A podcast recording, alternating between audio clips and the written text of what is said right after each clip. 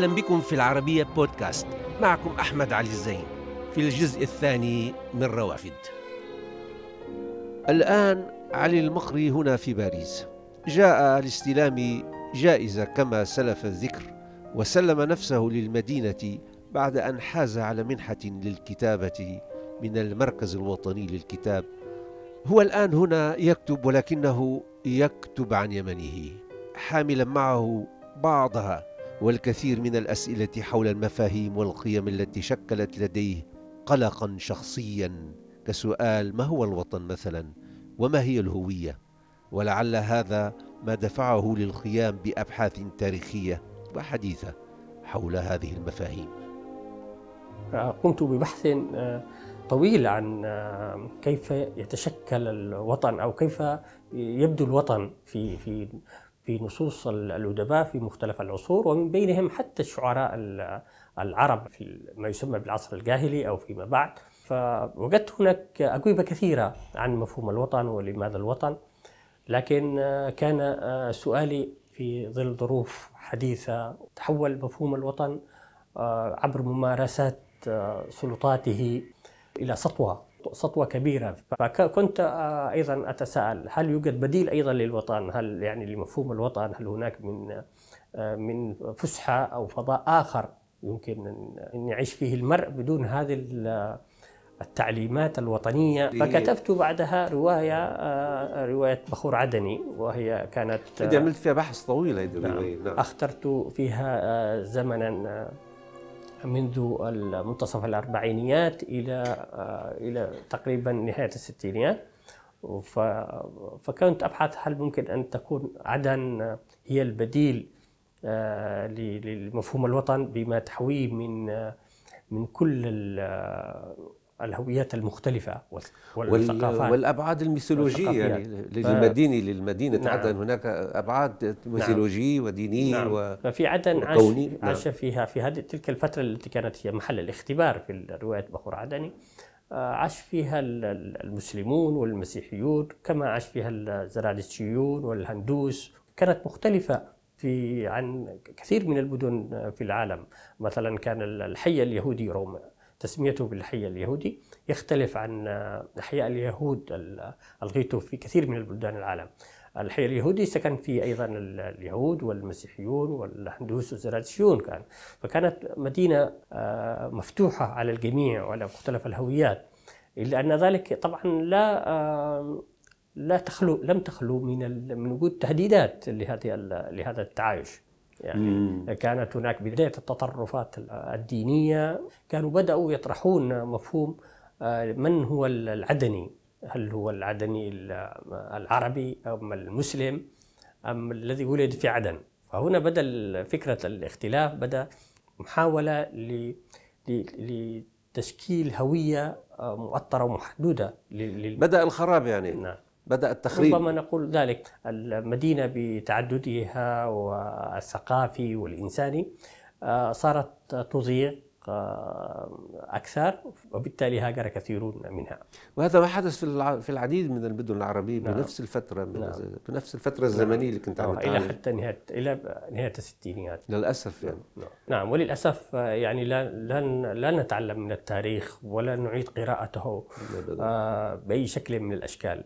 نعم نعم.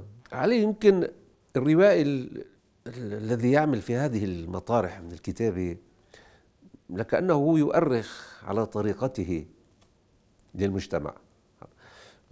يعني فيه شيء من عالم الاجتماع وشيء من المؤرخ شيء من عالم النفس إلى ما هنالك يعني.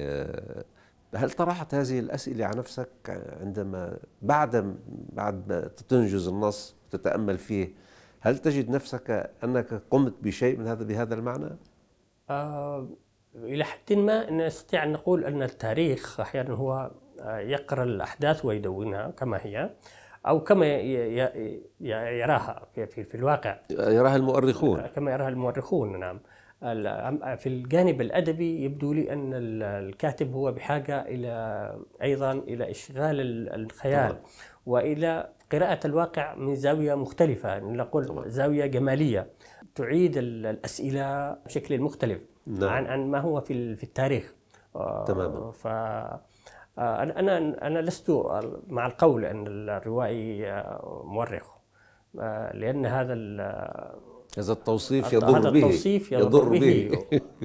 ويحد من خياله. ويحد من خياله ويحد من من فكرة ان أن أن من حقه أن أن يختبر أسئلة أو إشكاليات إنسانية وجوديه أو أن يعني يقترح عالم افتراضي آخر غير موجود نعم يعني. نعم نعم. ولكن, ولكن الكاتب أيضا يتعامل مع التاريخ مرات يؤرخ إنما على طريقته مثل ما قلت. نعم الروائي هو كل هذا بمقدار. وعليه التعامل مع شخصياته بهذه الأبعاد الاجتماعية والنفسية والتاريخية. ويمكن القول إن علي المقري فعل ذلك في معظم رواياته في بخور عدني واليهودي الحالي وفي طعم أسود رائحة سوداء كان يتفحص أحوال الفئات والأفراد ويجري عملية المزج والتوليف بين الافتراض والواقع والتاريخي الرواية آه، تتكي أحيانا على على أزمنتها. أي رواية هي تكتب في زمن يعني بعض التجارب الروائية التي تحاول أن تخرج من الزمن. يعني أو ما شابه ذلك. لكن آه، في معظم الإنتاج الروائي في كل العالم هو يتكي على الزمن. فإذا ما قلنا أن الرواية آه، تتحدث عن عن الزمن الحاضر فهو زمن تاريخي زمن طبيعي. وحين آه، يعود الكاتب إلى مرحلة زمنية آه، في التاريخ أو آه، فهو يعود إلى امتحان تجربة ما. تجربة يراها مكملة لعمله الأدبي الإبداعي. نعم. يرى أنها ممكن أن يختبر عبرها هذا هذا ما فعلته في اليهودي الحالي نعم أظن. نعم في اليهودي الحالي. هل أنت قصدت هذا الالتباس بعنوان اليهودي الحالي لأنه هو يحمل الوجهين نسبة اللي ما بيعرف شو معنات حالي باليمني. هو في داخل الرواية طبعا. لأنه الحالي هو الآن يعني. أيوة. والحالي هو اليهودي الحلو الجميل يعني. في ال في ال أنت قصدت هذا العنوان؟ آه، في بعض الأحداث يعني آه، ممكن تقول الحالي ممكن تقول الراهن. لأن لأن الرواية تهتم بفكرة الصراع. فالصراع آه، هو القديم الجديد المتجدد وهو الحالي. دائما. حتى في في الترجمات المتعددة للرواية كنت أتمنى أن تبقى أن يبقى الاسم كما هو هكذا اليهودي الحالي. هذه طبعا رواية اليهودي الحالي. هذه نعم. في الطبعة السادسة طبعا يعني طبعت ست مرات. آه الطبعة السادسة كويس. الطبعه السادسة. عن آه، غيروا في الغلاف الأخير غيروا فيه أضافوا إليه هذه آه. الجائزة. هذه الترجمات بعض الترجمات طبعا رواية اليهودي الحالي لأن بعضها لا توجد لدي نسخ أو بعضها. Le beau Juif. هذه الترجمة مضبوطة. Le beau Juif. الترجمه هذه الفرنسية وهذه الإيطالية. آه هذه الإيطالية. آه نعم كردية. حلو. وتوجد ترجمات أخرى يعني فارسية وما شابه ذلك. ترجمت أيضا اليهود الحالي للعبرية كمان. كويس. آه. اهتموا فيها يعني. في هذه الرواية وفي غيرها أيضا من نصوصك آه أنت من الكتاب الذين تجرأوا يعني في البوح أو في الكلام عن عن العلاقات الحميمة الحسية أو الجنسية. هناك من يرى أنه الاستفاضة في هذا المجال في الوصف هو نوع من من العثور على جواز سفر لتمرير هذه النصوص. هل هذا صحيح؟ آه، لا يبدو لي بهذا الشكل يعني. كثيرون من الأدباء العرب آه، يقولون نحن مع الجنس ولكن كيف يوظف أو كيف يطرح في سياق روائي ما. فهذا حتى هذا القول فيه آه، يعني يثير الكثير من الأسئلة في الحقيقة. لأن لأن ممكن من الممكن أن تكون هناك رواية تتحدث عن إشكالية جنسية. يعني يكون موضوعها الرئيسي هو الجنس. فكيف سوف تكتب عن الجنس؟ عن هذه الإشكالية التي هي إشكالية إنسانية مهمة نعم طبيعي. فكيف يمكن أن تناول هذا الموضوع أو هذه الإشكالية دون إيراد ألفاظ آه، تتعلق بالجنس وبممارساته إلى آخره ولهذا وهو يبدو لي يتعلق في في منطلق القراءة مم. نحن وصلنا إلى مرحلة ممكن أن نسميها مرحلة ممكن نقول انحطاط القراءة الانحطاط القرائي إذ يعتبر كل شيء ممنوع وكل شيء حرام إلى ما شابه ذلك. بينما إذا عدنا للتراث العربي, العربي الإسلامي نجد آه، الكثير من الكتب الكثيرة التي تتحدث عن كل التفاصيل بهذا. ومن زوايا مختلفة. مختلفة لا تثير الكثير من الجدل أو ما شابه ذلك. نعم. نعم. نعم. هذه الإشكالية تناولها علي المقري في رواية حرمة تحدث في هذا النص عن الجسد وأحواله وتحولاته عن شهواته وانطفاءاته بشكل عميق وإنساني مازجا ما بين الكبت الاجتماعي والقمع السياسي الذي يفتح مسارب أمام التطرف ونمو الإرهاب وسيطرته على المجتمع والأفراد وحتى على معنى الجسد ومعنى الحب. يعني تم اجتزاء الرواية في صفحات قليلة جنسية لكنها الرواية كانت طبعا فيها هذا الكبت الهائل ليس للمرأة فقط وإنما أيضا للإنسان بشكل عام.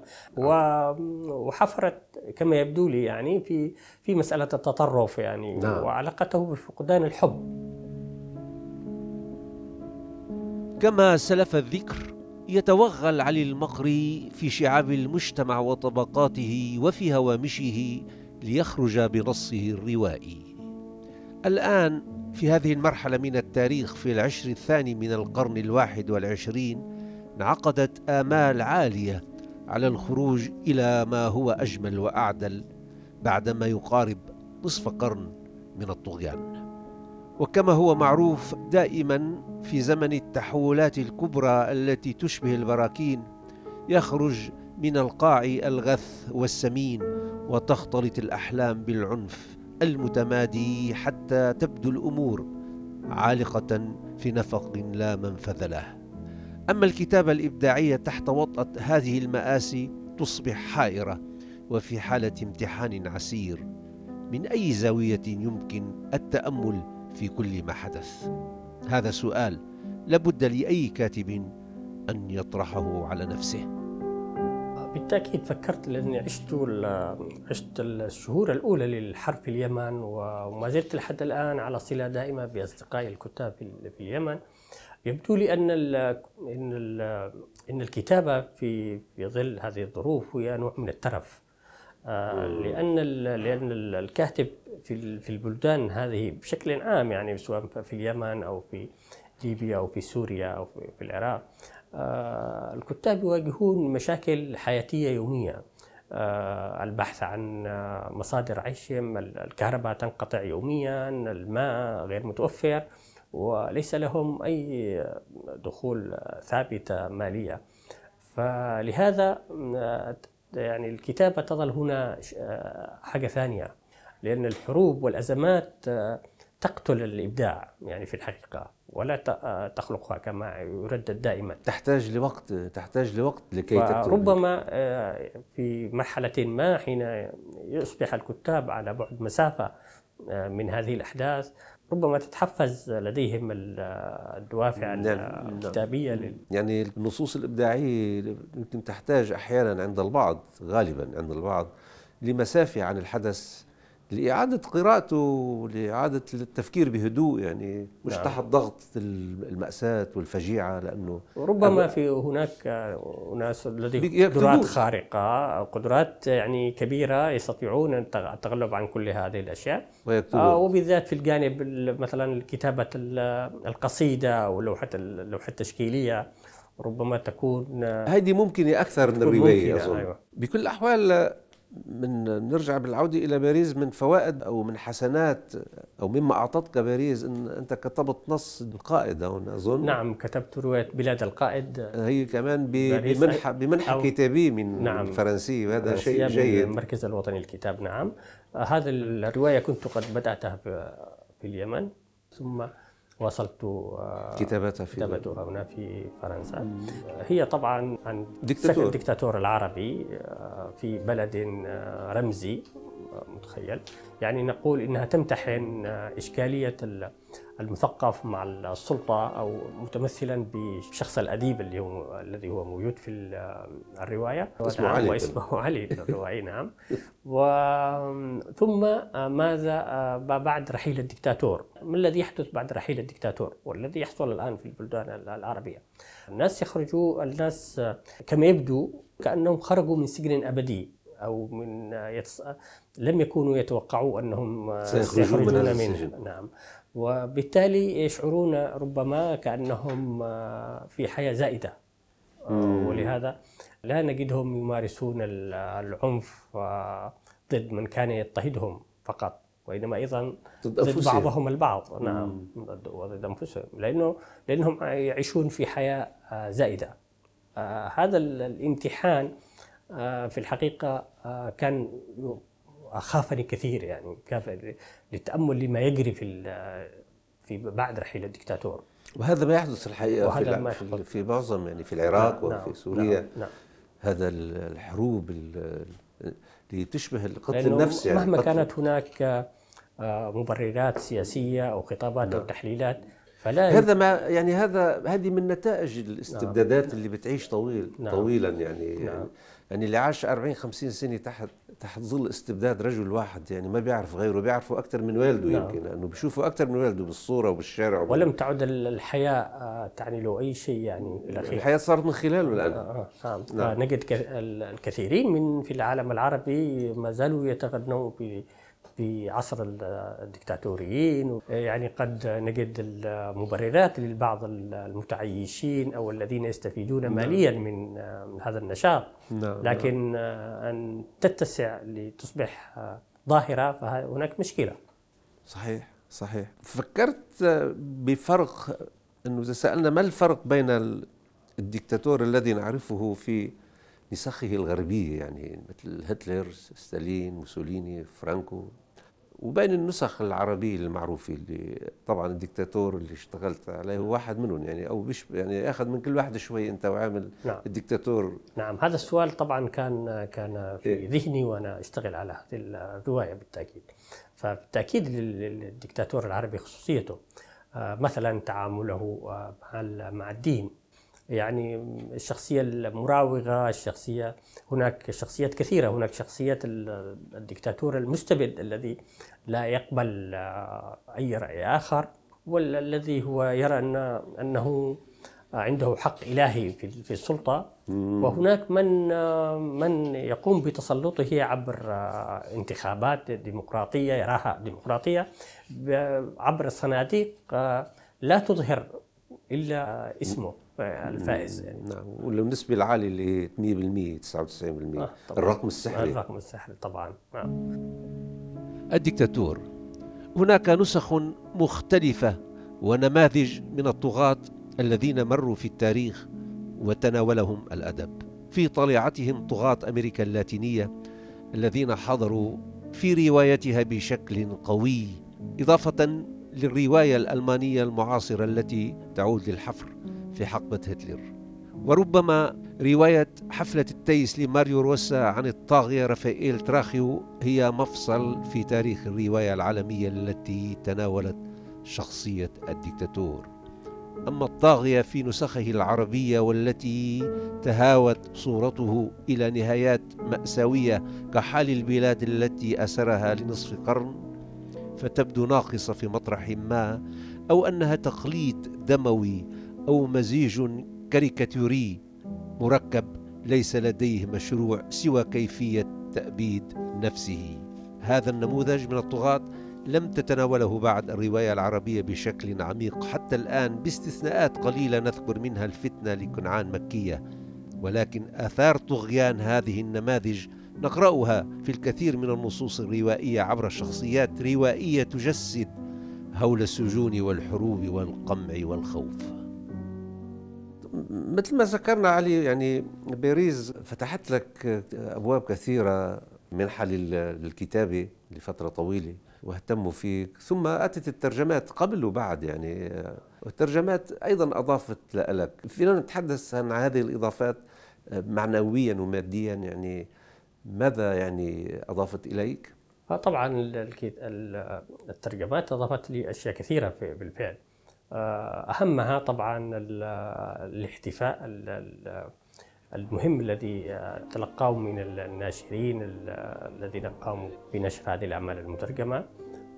الذي يشعر معه الكاتب بأنه محل تقدير واحترام.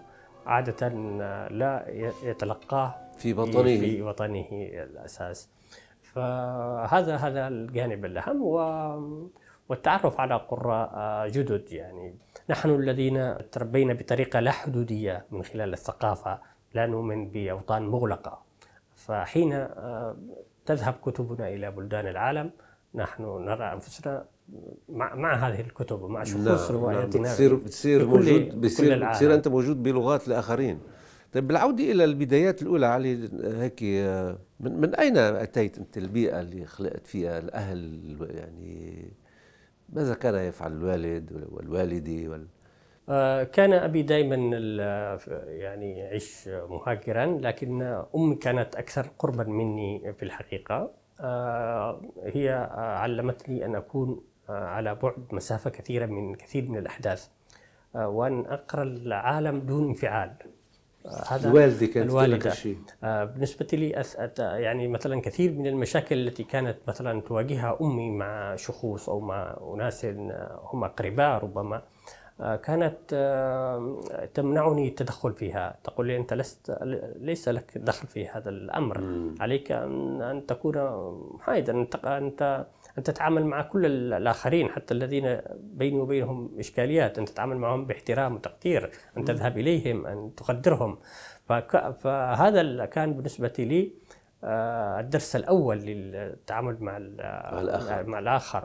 فبعد ذلك طبعا جاءت طبعا تأثيرات القراءات السير الشعبية العربية وابرزها طبعا سيرة الملك سيف بن ديزل لأنه آه، جيت من منطقة ريفية من تعز يعني طبعا من تعز, من تعز. آه، من ريف تعز فلم يكن الكتب آه، متوفرة. يعني متوفرة كثيرا خاصة في الأرياف سوى الكتب الدينية فكنت التهم هذه الكتب الدينية وأتخيل نفسي في بأنني رجل دين. سأصبح في يوم ما رجل دين أستطيع الفتوى وأستطيع إلى آخره ثم بعد ذلك دراستي في مدينة تعز آه، تعرفت آه، فيها على المكتبات الأساسية مكتبات المراكز الثقافية الأجنبية التي كانت موجودة في في في تعز. قرأت كل الكتب تقريبا كل الكتب المهمة في في أرفوفها. فهذا أدى إلى بعد ذلك إلى جري إلى عالم الأدب وكتبت نصي الأول. علي ابن ريف تعز أخيرا وصل إلى هنا. إلى باريس إلى إيطاليا إلى بريطانيا. وصل إلى لغات كثيرة عبر رواياته بعد رحلة شاقة في القراءة والبحث والكتابة. آمل أن نكون أضأنا ملامح هذا الروائي عاشق مدينة عدن كما قرأناها في بخور عدني. أعزائي يمكنكم متابعة روافد على مواقع التواصل الاجتماعي تويتر وفيسبوك ويوتيوب. كما يمكنكم الاستماع إلى روافد على العربية بودكاست.